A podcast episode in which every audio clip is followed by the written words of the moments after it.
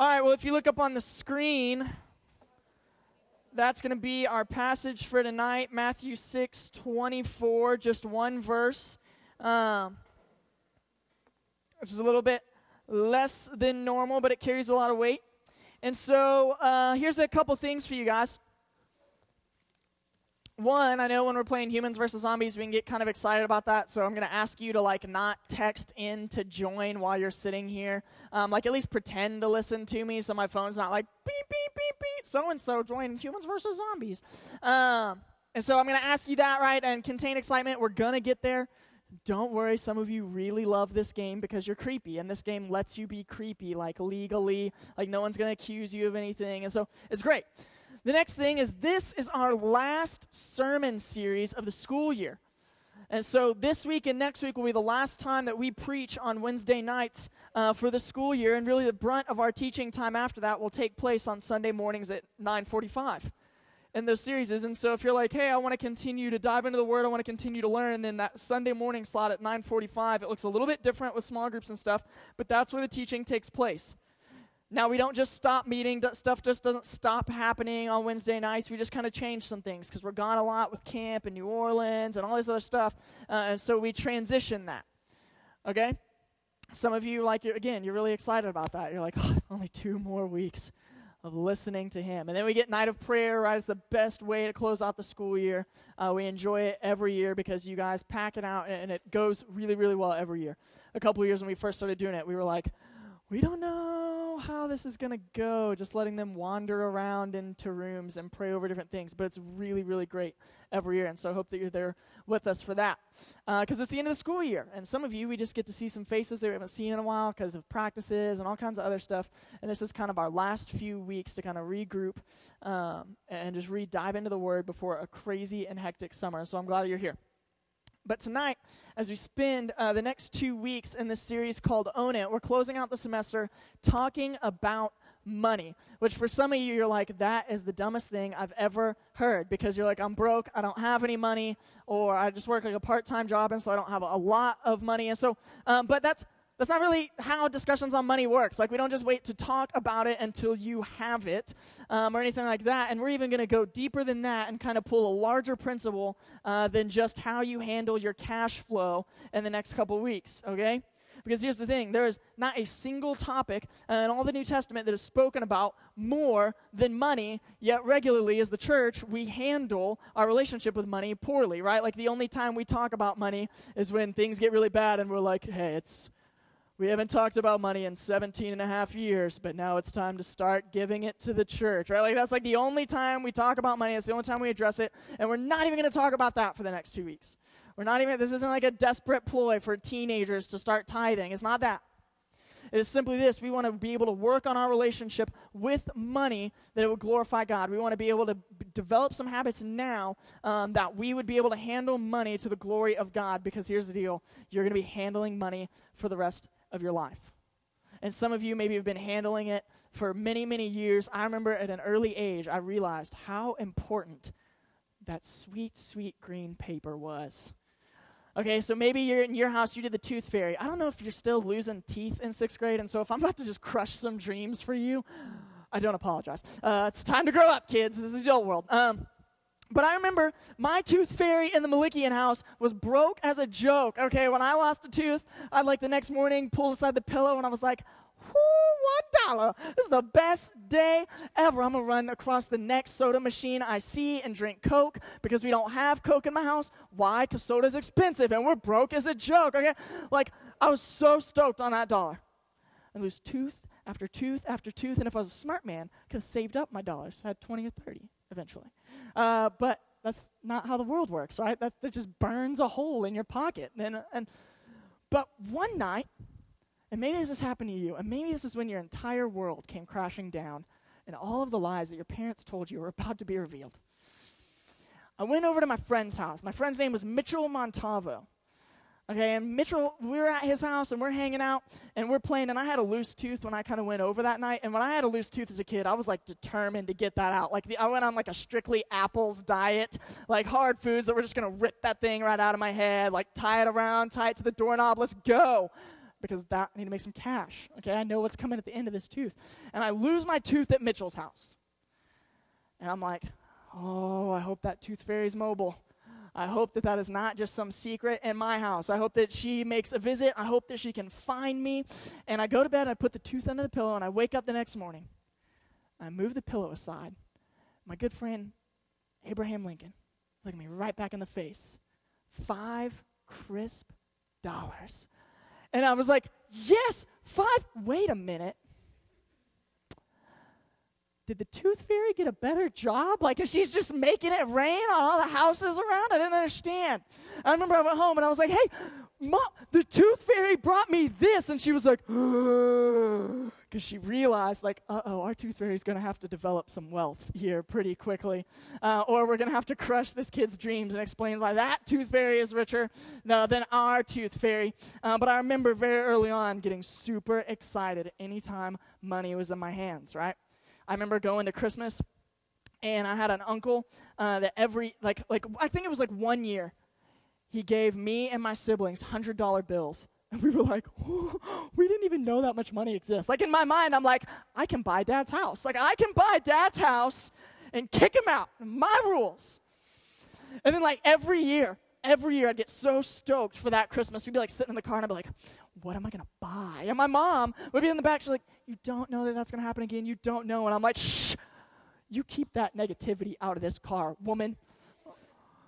Like, we're, we're about to have $100. Like, I was just in my head. I was like, all of the things of my first car. I'm going to buy my first car with this $100. Like, like I'd be so excited. And so we realized very quickly at a young age how exciting money can be. And what we start to realize very quickly is money is just a part of life. It's a part of life from a very young age, from the tooth fairy, when we're getting dollar bills or $5 bills, or maybe your tooth fairy's slipping like crisp 20s under your pillow. I don't know what it is. Yeah, some people are like, I need that tooth fairy immediately. I, I think as an adult, I would start pulling my teeth out and maybe trying to go for more. Uh, but, but it's just a part of life. It's always going to be there whether you're a kid trying to get some extra cash and get some bubble gum in the, the like the aisle at the grocery store that's just trying to sneak the last few pennies out of you before you walk out the door or whether you're an adult and you're paying bills and a mortgage or you're paying off your thousands and thousands and thousands of dollars in college debt or whatever it is it's a part of everything that we do. We can't escape it, and it hasn't changed since biblical times. That's why it speaks so much to it. That's why uh, it's so incredibly important. I remember in my house, uh, as I'm starting to develop, right, the, the way that I think about money, I remember multiple times and I grew up, I didn't have a lot of money when I was younger, and you, I could even, I can drive Haley around Georgetown to the different houses that I lived at in Georgetown, and you can just kind of see how my dad started doing better at his job and how he kind of moved into like different economic levels. Um, but I can remember multiple times in my childhood, uh, my dad sitting down and having conversations with me and basically being like, hey, we're kind of short, so don't ask for anything. Uh, and I, so it began to develop in my head. I'm not, uh, I was not like my little sister or other kids that I meet. They're like, I don't care. I'm still going to ask for everything. Like, that's dumb. You can't be that short on cash. And so it started to develop this, this thing inside of me that I just stopped asking for money. I would legitimately go to school uh, and I would run out my lunch tab and I would run out of lunch money. And so instead of going home and asking my dad for lunch money, I would just be like, well, I guess that part, that meal is done. I'm not going to eat lunch for the next week because I, I, hated the anxiety that would build up just to go ask for lunch money, for, just to go to my father and be like, hey, feed me. And so I was running like 60 to 70 miles a week in high school off of one meal a day. So I just ate giant dinners. I'd come home and my parents would be like, why did you eat the entire thing of casserole? I'm like, because I haven't ate since last night's casserole. Like I was just, oh. And, I, and as I started to get older, right? I remember going to premarital counseling and they talk to you like the number one reason for divorce in America is because of financial struggles. Okay, and my wife's a public school teacher and I'm a youth minister, so we're like, buckle up for the ride. Okay. And I remember going and talking and they're like, hey, we're gonna have you need to have a budget night every night. So you sit down every month and you say, here's how we're gonna spend our money in these places. And I'm one of those guys, I'm like, all right, Excel spreadsheet, we had it all laid out. And it took like one month of doing that and Haley hyperventilating on our couch for me to realize this is not gonna work 12 times a year. Um, and so we just stopped doing budget night together, and she just said, You take care of it, and I'll hope that we don't go bankrupt. I was like, Deal. because she had just started to develop these ideas. It just stressed her out to even talk about money, to be like, hey, we're to put all this money towards this. And she's like, we even have that much money? I'm like, well, you know, we got to work some things out. We got to pay rent or live in a box. I don't know which one. You choose. And so we just developed these attitudes about money. And even now, today, as we're married and we talk, and we'll, we'll be like, hey, one day we're going to do this. One day we're going to vacation. Haley really wants to go to the beach. I hate the beach because I hate sand. I'm pretty vocal about that. And she's like, next year, let's go to Jamaica. And I'm like, Jamaica costs a lot of pesos. Okay? Like, I'm like, you got to be kidding me.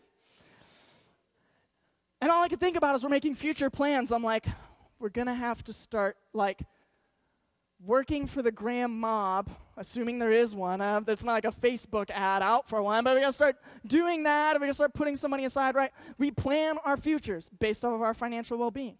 Where are we gonna be at in 5, 10, 20, 30 years, if I make it that long?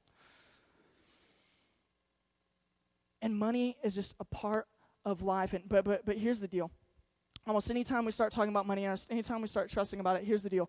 It can become life it can become the way that we identify ourselves, the way that we communicate ourselves, the number one conversation we have around here. And here's the deal you can do an entire summer as one person if you want to go on every mission trip, not counting Haiti. If you want to go to camp, you want to go to 180, you want to do everything we do for less than $700, which you're like, holy crap, that's still a lot of money. You can't go on one trip in the majority of churches in Graham for that much money. And so we sit there and we sit down and we go, okay, we're going to move all this around. We're going to make all this work. And we still, every conversation we have with you, we say, hey, are you going to go to this thing? Hey, you should really go to this thing. And the number one conversation we have every time is, I'm broke. And we go, okay, well, are you have you done these things to maybe work for some money? Blah blah blah. I'm broke. And I'm like, well, then where'd you get your new Apple Watch? I'm confused. I don't understand. Uh, and then you're like, well, I can't, I can't do it. We go, okay, well, you go to First Baptist every year. We tell you, hey, we can make it happen. We can make it happen. We can make it happen. But what you really want to do, and we don't say this in the one on one conversation, but what you really want to do is make sure that the other person knows how broke you are. Because you've identified as that. And some of you, because you maybe come from families of money or maybe even just a little bit of money, but the way that you play the game, the way that it becomes a part of your life, is you can measure up every person based off how much money that their parents make, how much money your parents make, and you think that you're better than other people. Or you think that you're worse than other people because you don't have as much money, or you think that you can do more because you do have as much money, or that you can do less because you don't have as much money. And so you play this comparison game as you walk through your high school of where people live in Graham, or, what they do, or how much money they have, and you begin to play the game of identifying yourself as somebody else and starting to build the structure of someone else based off of their financial well being, and not even theirs, their parents. Because let me tell you something, you're all broke because you're all between 12 and 18. You do not work full time jobs that get salary pay. Okay? That's just the way it is. And so, even before you've ever gotten your first real paycheck, it has become your life. It has become the way you identify, it has become your well being. I know because every year when we start to get ready for stuff, every time we talk to kids and they go, Well, I got to work this summer instead of going to this, or I got to work that weekend and go to that. And I'm like, I can't wait till you're 34 and you look back on 14, 15, 16, 17, 18, the only years of fun that God has gifted you, and you go, It was really great. I was working the checkout line at United. And everybody else is going to go, It was so awesome. We had fun with our lives because you were working for an extra $40 that weekend. You go, man, Lane, you're a giant jerk. I don't claim to be anything else. You've made it a holistic part of your life. It is everything that you live by. It, it is the only conversations we have of why you can or cannot do anything. It is your decision maker. And so, as we look in Matthew 6, Jesus talking and he's really preaching to a giant group of people. Uh, and he's beginning to share all these things. He begins to talk about adultery. Uh, and if, you, if mine's like a page back, he begins to talk about adultery, giving, love for enemies, an eye for an eye, fasting. He really just covers the gamut on Christian living. He's really pouring into it. And he gets to verse 24 and he says this No one can serve two masters. Either, either he will hate the one and love the other, or he will be devoted to the one and despise the other. You cannot serve both God and money. And here's what we want to talk about today money makes a poor master. Money makes a poor master because here's the deal money is a part of life. At times in life, it can break you financially. At times, you may be in desperate need of it later on in the future, and at times, you may have an abundance of it.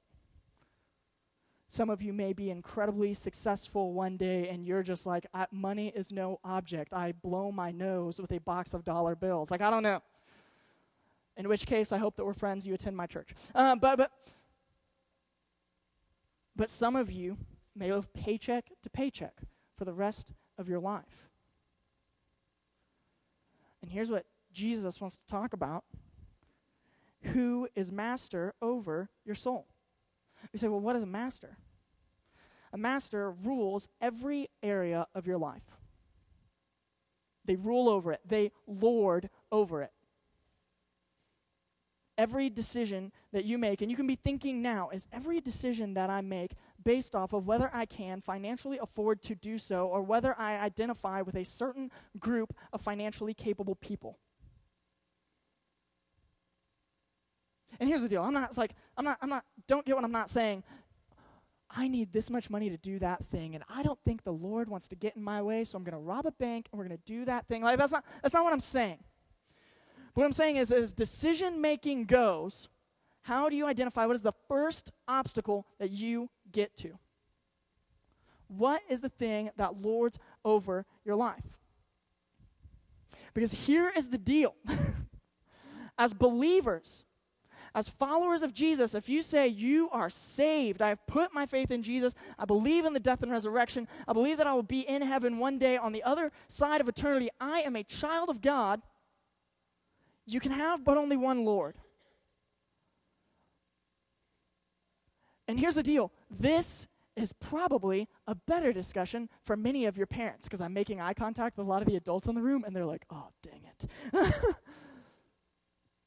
And we struggle with this heavily in our marriage of a game of comparison. Maybe I'm speaking on, on, behalf of my wife on this one, but for me personally, just playing the game of, well, I want this, and these other people have this, and I should have this. Or one day I want this, but I don't think I'll ever be financially capable of it. And money begins to build up lordship in my life. It begins to tell me what I can and cannot do. It begins to tell me what I should and should not do. And it becomes the number one decision maker of all things, which is a dangerous thing in ministry. But as believers, only Jesus can be Lord. It says very clearly, you will either love one and hate the other. You can't be torn. It will literally tear your soul apart to try and serve both because they conflict. And we'll see in a little bit what, why exactly that is, but what you need to know is when money is fighting for your soul and the Lord is fighting on the other end, it, you will be torn apart every time. And not because money is to buy extravagant things and, and, to build up all this stuff and then live this nice life. It's really for what the purpose of money will be for, which we'll talk about a little bit this week and majority of next week. And no, again, it is not to give it all to the church, but but. It serves a purpose in your life. As someone who says, I have freedom in Christ, you have the freedom to do things with money. It does not hold you down, it does not hold weight or lordship in your life because it makes a poor master. Because here's the deal when you said, I'm a follower of Jesus, I believe in Jesus, what you did was you gave mastership, you gave lordship to Jesus. And we don't like to talk about being bought by Christ, but we were. Those of us that are followers of Jesus, He bought you. The price being His life. He bought you to make you His, not to be a poor master, but to be a great one, to give you freedoms, to give you gifts, to give you full life, to give you joy, to give you peace, patience, kindness, gentleness. That's a good master. If we say, oh, that wait, that's the mastership that has in store, then I'll sign up for that. But when money becomes a master, when currency becomes a master, here's the deal. All it wants to do is take and take and take and take and take because you'll never be good enough, you'll never be rich enough, you'll never have enough stuff. You'll play the comparison game for the rest of your life because money is a poor master. Jesus bought you, so nothing else can own you. Nothing else can have lordship. There's no room for it. And it will conflict simply because of this. When we talk about having freedom in Christ, we have the freedom to not be owned by anything, which means we have the freedom to give. When Christ buys you, when Christ calls you to himself, he is calling you to give it all away. Not just to the church, but to people. The reason some of you, when you say, hey, I can't go to camp, I can't afford it, do you know why you then get to go to camp? Because someone gave. And some of you lack appreciation for that. Because we'll talk later and you're like, yeah, I rigged the system. Someone paid for me to go to camp. Guess who's not going to camp this year?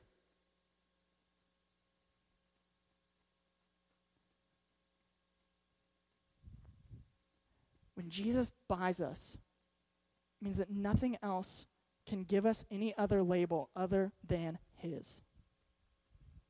He is Master, He is Lord, and He will call us to give, and He will call us to serve, and He will call us to be free from the guilt and the shame that comes with never being financially capable enough or living up to a certain economic status. Because He's a good Master.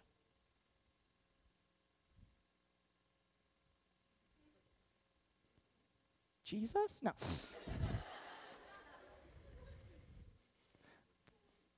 Because he's a good master. So, one, some of you need to start thinking about, man, what is the role that money plays in my life? It's very easy. It's very easy to say, money has no lordship over me until it's taken away. It's very easy to say that money has no mastery over me until pressed to do something with it that does not fit your agenda, but fits the agenda of the Lord. In Mark chapter 10, maybe you know the story of the rich man, the rich young ruler who comes to the Lord, says, I've obeyed all the commandments. How must I get into heaven? And he tells him to give away all of his belongings. Here's a man that probably thought nothing of the amount of stuff that he has or the lordship that he had over him. And God, Jesus says, Give it all away. And he turns and walks the other way from the forgiver of sins. Let me tell you something that would probably be like 90% of us. Because that, that's a hard pressed thing. We look at Acts chapter 2, and we see that the first thing that the church does to take care of one another is they give all their belongings to a big pot and they separate as needed. We see Paul going from church to church in his missionary journey, and churches giving all that they have for other churches of people that they will never meet. And Paul is carrying loads of currency traveling, which is dangerous because people like rob people that are just carrying around chests of stuff. And he goes from church to church because they need it financially because there's a reason to advance the gospel. Money has no mastery over those kind of people. And when the rich young ruler walks away and he turns away from Jesus, the disciples are shocked because they're like, they just asked that dude to give. He just asked him to give everything he has. I hope I am not next. And the disciples like remind Jesus. They're, they're concerned about their place in heaven. And they go, Hey, we left our families. We left everything to come and follow you. And Jesus reminds them, and you have a place with me one day.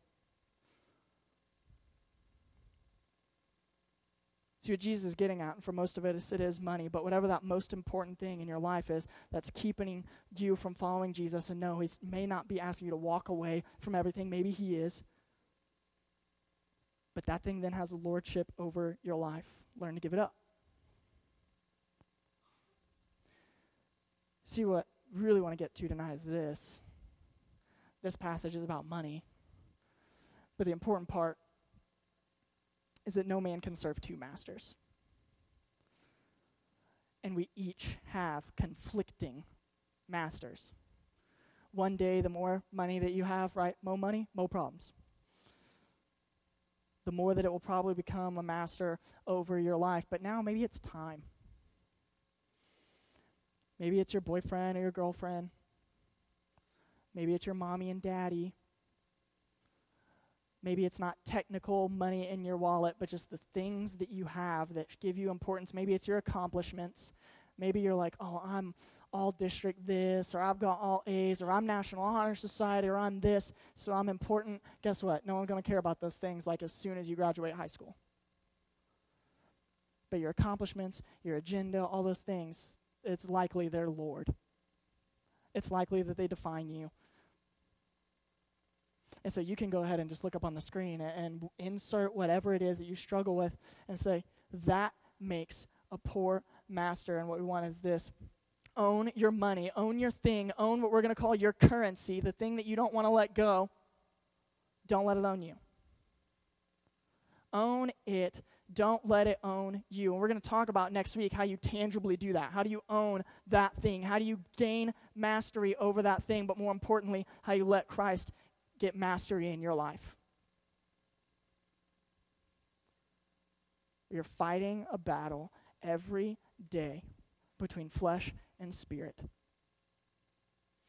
And for many of us in our spirits, we have so much confrontation and confliction because we go, I want the Lord to have mastery in my life. We want Him to have lordship in my life. We want Him to lead in our life. But every other piece of it feels like we have another Lord. Whether that be sports, money, economic status, whatever it is. And as the church, we are to be the example of those that have been bought by Christ with a price.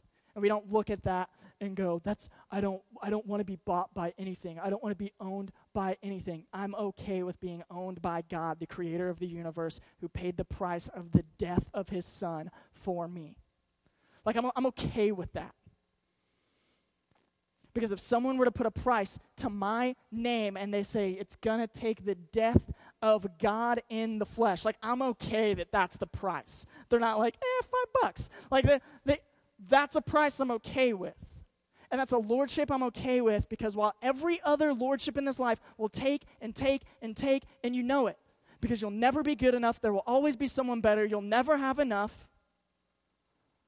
When Jesus is Lord, he says, You are enough. You are mine. And so everything else you can give away. Everything else you can serve till you pass out. Everything else is secondary because I am primary.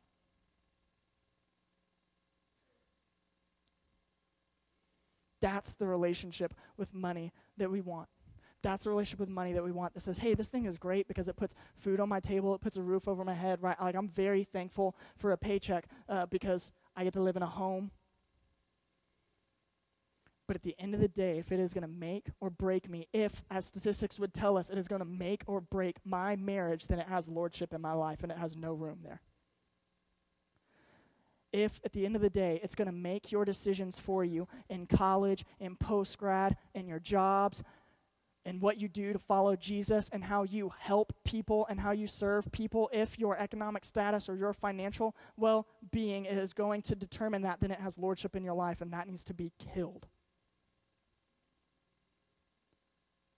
Because even the widow who had nothing gave everything. Everything. Because in her heart, money had no lordship over her. And so tonight, what you need to ask yourself, many of you, what is your currency? What is your currency? What is the thing that defines you? What'll help you kind of figure out what your currency is? What helps you make decisions? For some of you, it's time. Time is your currency. I don't have time to do this. I don't have time to do that. I don't have time to study the Word of God. I don't have time to spend time in prayer because I've got this practice and this practice and this club team and this club team. Congratulations. Sports has lordship in your life. I don't have time because I went on 17 dates last week with my girlfriend of that week. Congratulations. Your relationship has lordship in your life, it is your currency. I don't have time because I was with my friends doing this and I was hanging out and my social life is so crazy. Lane, you'll never understand how busy I am in high school, even though you were in high school seven years ago. That is your currency. And you need to find it. You need to start spending some time in prayer and going to the Lord and saying, hey, I've got another master and I don't want it anymore. because it's going to slowly kill me inside. There's a battle for my soul, and right now, God, you are not winning. And beg God to fight for you. Beg God that you would fight with Him, that He would get lordship over your soul. If you're like, man, I have no idea who this Jesus is, tonight, give Him lordship in your life. Put your faith in him that he would become Lord because he is a better master than money, than status, and popularity, than whoever you're dating, than your mom and dad, than your best friends, than your brother and your sister. He is a way, way, way, way, way better Lord because the price that he put on your life was the life of his son. And that's a price that can't be beat. If the creator of the universe and the creator of you wants to buy you with the life of his son, then it is worth it. So, as our band comes up, I'll tell one last story. A moment that I found while I had lordship in my life, which there have been multiple times that different things have had lordship in my life. Sometimes it's who I was dating. There were times in dating Haley that we had the discussion hey, I think you might have lordship over my life more than God does. At times it was sports. I went to a what would now be a 6A high school. We were a good team. I wanted to go to college, and so it got lordship. At no time was it ever grades. That never had lordship. That never in, in my head at all. But what has frequently become a Lord in my life has been financial status and economic gain, and I realized it real young. Like I said, I could drive to one house that we first moved into in Georgetown. It's small. Now, I say it was a four bedroom house, which you're like, well, how can a four bedroom house be small? Because it was like a living room and like a room, room, room, room, room. And it was the smallest house we ever lived in growing up. And then we moved into a bigger house. And then we moved into a golf course community, which was like our family's dream. And my dad, for my entire life, preached economic gain in my life, which means he lost because I'm a youth minister. And I remember, I remember going to college and going, hey, dad, I want to go into youth ministry. You go, that's great. Go get a business degree just in case that falls through, right? Like he was already like, eh, get a degree for a real job just in case. I was like, I remember sitting down with my dad and saying, hey, I think that if God is calling me to youth ministry, then he will take care of me financially. So I'm not going to go that route. I'm not going to do that. I'm not going to base my life off of that. And there was one time that I had victory, but I remember being a kid in junior high. And homecoming, you guys have it, right? Giant flowers and ribbons that girls are tripping over and bells are ringing as they walk around. Bling, bling, bling. And I remember the one and only time that I took a girl to homecoming because I always after this was like made a point do not date anybody during homecoming because that thing is expensive. I remember this was a time when my family didn't have a lot of money, and I was in middle school, and me and my awesome middle school girlfriend were gonna go to homecoming together. And my mom saw the prices of mums, which are like you gotta put like a second mortgage on your home to buy those things. If you don't know, girls, you're wearing like something that's worth like a couple hundred dollars that you're gonna throw in the trash later. Um, and I remember going to my mom being like, hey, I gotta get a mom for this girl. And she was like, oh my gosh, take me now, Jesus. And she, we, we go, and she goes, okay, I, you know what? That looks pretty simple. I'm, I can make one. And she makes this extravagant thing. And this is like before Pinterest, so this is like all creative mind, okay? She got to do it on her own. And, and I go, I give it to this girl, and she loves it. No complaint, all night. Wears it. I got my little garter on that we have to like staple shut because my arms are really small. That's that's true story. That's for real. Um, and we're walking around, junior high kids at homecoming, and I remember going around and seeing all these other girls with these giant, like, just their entire torso has gone missing. And I'm like, oh man, they got like literally like large teddy bears on them, like all kinds of stuff. It was ridiculous. And I remember going home to my mom, who's put her sweat and like blood into this thing. And I remember going, oh man, mom, you should have seen all of the other ones. They were so cool. They were so great. And I basically ripped inside of her chest and tore her heart out and stomped all over it. And I remember going to my room and my dad coming in and closing the door, which is never good because it means he's about to hide my dead body. And he goes, Hey, man, you broke that woman's heart. And I didn't feel guilty for much through all of junior high and high school. I was a pretty terrible kid. Uh, but I remember the first time feeling awful about myself. because I had put how people portrayed my family and myself financially above the feelings of my mother. As awful. And when something becomes lordship in your life, you begin to put that thing in front of your relationship with all other people. You begin to sacrifice your relationships in the way that you treat people, and the way that you love people, and the way that you serve people when it becomes lordship. And then when God convicts us, it will be painful. And so tonight, find out what your currency is. So you can begin to take the steps to kill that in your life, that Jesus would be the only Lord of your life. For the rest of you, man, if you don't know Jesus, tonight this is your chance to make him Lord and to begin to fight that battle with him every day as he contends for lordship in your life. The band is going to lead us in worship. Adults are around. I'll be over here if you need someone to talk to. If you want to know about Jesus or anything else at all, if you need someone to pray with you, you can come find us. Love you guys.